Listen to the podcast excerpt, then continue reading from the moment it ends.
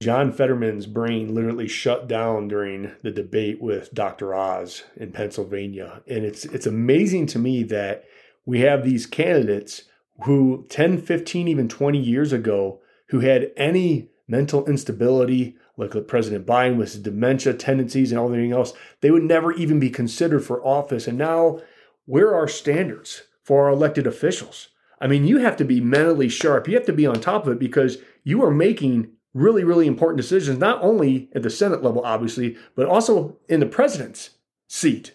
So, again, as Americans, regardless of what aisle or side of the aisle that you're on, you have to make sure that whoever we elect in office can actually do it to 100%. It's a tough job. Nobody's discounting that, but you have to be on top of your game. And you're starting to see these candidates, you know, who have these mental instabilities and these mental issues, and they're running our country. And that scares the hell out of me. I think it's it's critical that we be consistent, and I do not believe in supporting the uh, Supreme Court.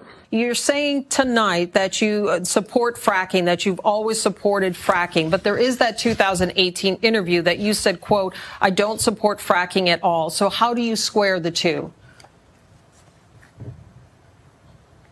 Oh, uh, I, I, I do support fracking, and I don't. I don't. I support fracking, and I stand and I do support fracking. Last week, you released this note from your doctor saying you can work full duty in public office, but you have not released your detailed medical records surrounding your stroke. Mr. Fetterman, will you pledge tonight to release those records in the interest of transparency? You have 60 seconds. No. Uh, uh, to me, for transparency is about showing up. I'm here today to have a debate. I have, you know, spe- uh, speeches in front of 3,000 people in Montgomery County, you know, all across Pennsylvania, big, big crowds. You know, I believe if my doctor believes that I'm fit to serve, and and that's what I believe is appropriate. And now, with two weeks before the election, you know, I have run a campaign, and I've been very transparent about being very open about the fact we're in use captioning. And I believe that again, my doctors, the real doctors that I believe in, they all believe that I'm ready to be served. Follow up. I didn't hear you say you would release your full medical records. Why not? You have 30 seconds. No. Uh, yeah, again, my Dr. L believes that I'm fit to be serving, and that's what I believe is where I'm standing. Now, we, we all have to make sure that everyone that works is able to, that's, that's the most American bargain, that if you work full time, you should be able to live in dignity as well, true. And I believe they haven't have any businesses being, being, uh, you can't have businesses being subsidized by not paying uh, individuals that just simply can't pay to, to pay their own way.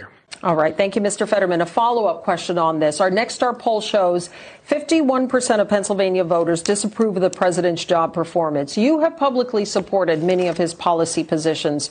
Are there any that you disagree with? 30 seconds.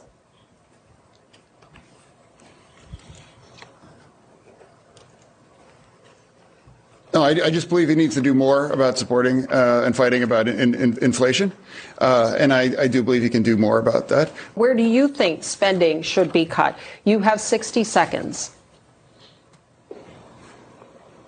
No, I, here's what I think we have to fight about inflation here right now. That's what we need to fight about inflation. You know, right now because it's a tax on working families. You know, and Dr. Oz can't possibly understand what that is like. You know, he has 10 gigantic mansions. You know, he, we, we must push back against corporate greed. We must make sure that we're also pushing back against price gouging as well, too. You know, we also be able to make more in Pennsylvania make more in America. When he had a choice to make his merchandise, the Oz label is on, he made it all in China.